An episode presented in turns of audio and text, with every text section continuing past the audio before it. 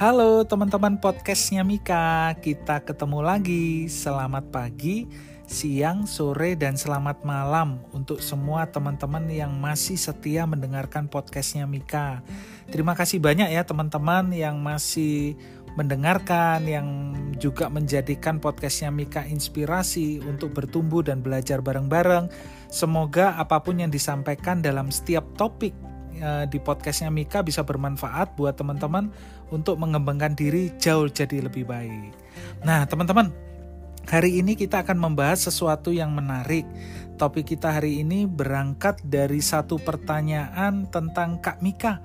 Bagaimana sih cara menolak Nah, teman-teman, siapa yang mengalami atau yang mendengarkan di sini mengalami ketika ditawarkan sebuah produk atau ditawarkan sebuah program atau diminta untuk sesuatu, teman-teman sebenarnya hatinya ingin menolak, tapi teman-teman ragu untuk menolak atau nggak enak untuk menolak atau e, ketika menolak bingung caranya seperti apa dan dan ketika kita membiarkan itu berlarut-larut terjadi itu justru membuat hati kita menjadi nggak enak, justru membuat kita menjadi stres bahkan tertekan karena kita melakukan sesuatu yang kita nggak suka.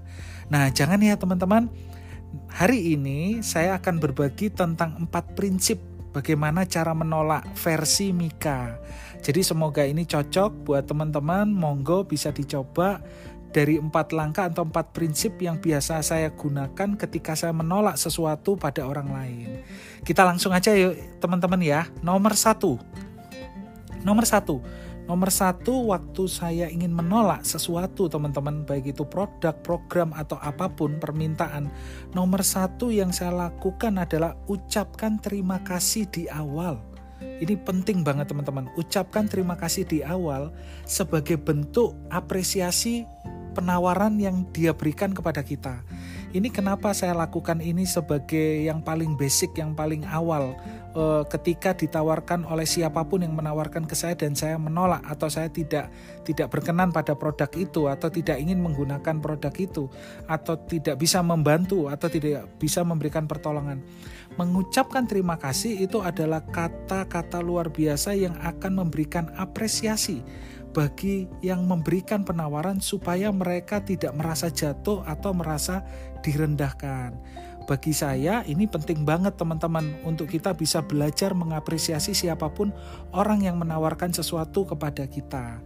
Jadi langkah pertama ucapkan terima kasih. Jadi kalau ada yang menawarkan, saya pasti langsung bilang terima kasih untuk produknya, untuk programnya atau untuk sesuatu yang ditawarkan kepada saya. Terima kasih telah menawarkannya kepada saya. Nomor satu, nomor dua, nomor dua. Setelah mengucapkan terima kasih, teman-teman nomor dua berani menyampaikan secara langsung dengan cara yang positif dan tetap menghargai mereka. Nomor dua ini juga penting banget. Ketika teman-teman sudah mengucapkan terima kasih, jangan berlama-lama, teman-teman langsung sampaikan apa yang menjadi pesan yang ingin teman-teman sampaikan. Katakan konteksnya itu adalah menolak, maka berani sampaikan secara langsung dengan cara yang positif. Kenapa saya tekankan dengan cara yang positif, teman-teman? Karena ada banyak cara yang mungkin kita juga sudah dengar, yang mungkin kita juga lihat cara-cara menolak yang tidak baik atau cara-cara menolak yang bahkan menjatuhkan atau merendahkan siapa pun yang menawarkan sesuatu kepada kita. Jangan ya teman-teman, tapi lakukan dengan cara yang positif. Terima kasih untuk penawarannya. Saya tidak bisa mengambil produk itu atau saya tidak ikut program itu atau saya memang tidak ingin join itu, sampaikan secara langsung dengan cara yang positif. Sehingga mereka bisa menerima dan menangkap pesan itu dengan positif pula. Itu ya teman-teman ya. Dan tetap menghargai mereka, itu wajib banget. Karena ketika kita melukai orang lain, maka ini akan menjadi putaran yang tidak kita inginkan di dalam kehidupan kita, teman-teman. Jadi nomor dua, berani sampaikan secara langsung dengan cara yang positif dan tetap menghargai mereka. Prinsip yang ketiga atau nomor tiga yang saya jadikan juga catatan adalah jangan menunda atau bahkan berkata iya. Nah ini penting banget ketika teman-teman menunda, menunda untuk menjawab atau atau teman uh, teman-teman pada akhirnya berkata iya padahal sebenarnya teman-teman ingin menolak. Dalam hati dalam hati ingin berkata tidak, tapi teman-teman menyampaikan iya, maka ini akan menjadi beban bagi psikologis teman-teman sendiri. Teman-teman akan merasa bahwa, aduh kenapa sih aku ngomong iya kan mestinya aku ngomong enggak. Nah ini teman-teman pentingnya, jangan menunda atau bahkan berkata iya kalau teman-teman ingin menolak. Belajar di dalam diri untuk menunjukkan apa yang menjadi pemikiran dan pendapat kita sejatinya sehingga kita tidak perlu mengelabui diri kita sendiri terutama ketika kita berkata iya dan siap, kita tetap bisa melakukan dengan cara yang terbaik. Jadi jangan sampai ketika teman-teman menolak tapi pada akhirnya berkata iya padahal hati teman-teman tidak pengen melakukan itu. Maka beban psikologis akan jauh lebih besar pada teman-teman. Jadi, jangan menunda atau bahkan berkata iya ketika teman-teman ingin menolak. Nomor empat, teman-teman. Nomor empat, jangan menjanjikan dengan menjawab nanti. Ini yang paling banyak orang lakukan. Oh ya nanti, oh ya nanti, oh ya nanti, dan oh ya nanti. Kenapa Kak Mika ini menjadi sangat penting? Berikan kepastian supaya tidak jadi hutang jawab atau PR banyak kita berusaha postpone atau kita menunda jawaban kita supaya kita punya ruang atau kita punya waktu untuk memikirkan sebenarnya padahal kita sudah memiliki jawaban tersebut dan jawaban tersebut tidak ingin kita sampaikan saat itu. Jangan ya teman-teman, ini akan membuat teman-teman juga menderita. Kenapa? Karena teman-teman membiarkan uh, sesuatu itu ada di dalam pemikiran teman-teman, padahal teman-teman nggak mau mengambil itu, atau nggak ingin mengikuti itu, atau tidak ingin menerima itu. Jangan menjanjikan dengan menjawab nanti. Kalau teman-teman memang tidak mau, katakan tidak. Kalau ingin menolak, tolak dengan cara positif dan tetap menghargai mereka. Nah itu teman-teman empat, empat hal yang bisa saya bagikan tentang bagaimana cara menolak. Prinsipnya teman-teman jangan takut untuk berkata tidak.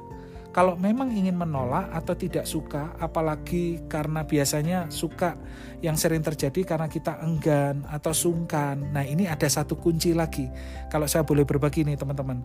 Satu kunci lagi adalah kalau memang tidak bisa menolak karena ingin menghargai seseorang, karena ingin menghormati seseorang, ini tipsnya. Dan ini saya sering melakukan uh, pada tips ini.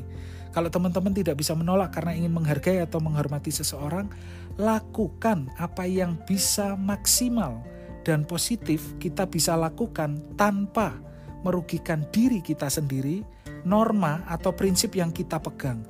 Selebihnya jangan paksakan dan berani menolak.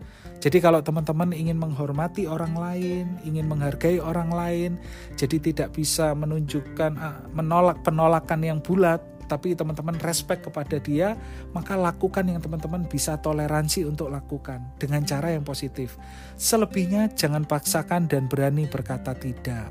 Satu pesan saya buat teman-teman semua yang mendengarkan, berkata tidak itu jauh lebih positif bagi seseorang yang menerima jawabannya daripada kita berkata iya tapi sesungguhnya dalam hati kita tidak. Karena pada akhirnya kita akan mengelabui diri kita termasuk mengelabui orang yang menerima pesan tersebut. Dan hal tersebut akan sangat-sangat lebih menyakitkan dibandingkan kita berkata tidak secara langsung. Jadi teman-teman bagaimana cara menolak? Berani untuk menyampaikan pesan secara langsung, jangan lupa ucapkan terima kasih, jangan menunda atau bahkan berkata kebalikannya ya itu iya, dan jangan menjanjikan dengan menjawab nanti. Semoga tips-tips ini bisa membantu teman-teman untuk bisa menolak dengan cara positif dan tetap menghasilkan karya yang produktif di dalam apa pun aktivitas yang teman-teman lakukan. Oke, itu aja teman-teman podcastnya Mika episode yang 29. Semoga bermanfaat, mengingatkan ini masih pandemi, jangan lupa gunakan masker, menjaga jarak, mencuci tangan, dan jangan lupa juga menjaga pikiran kita. Karena dari pikiran kita, kita bisa menjadi sehat atau sakit. Oke teman-teman, sampai ketemu di episode berikutnya. See you guys!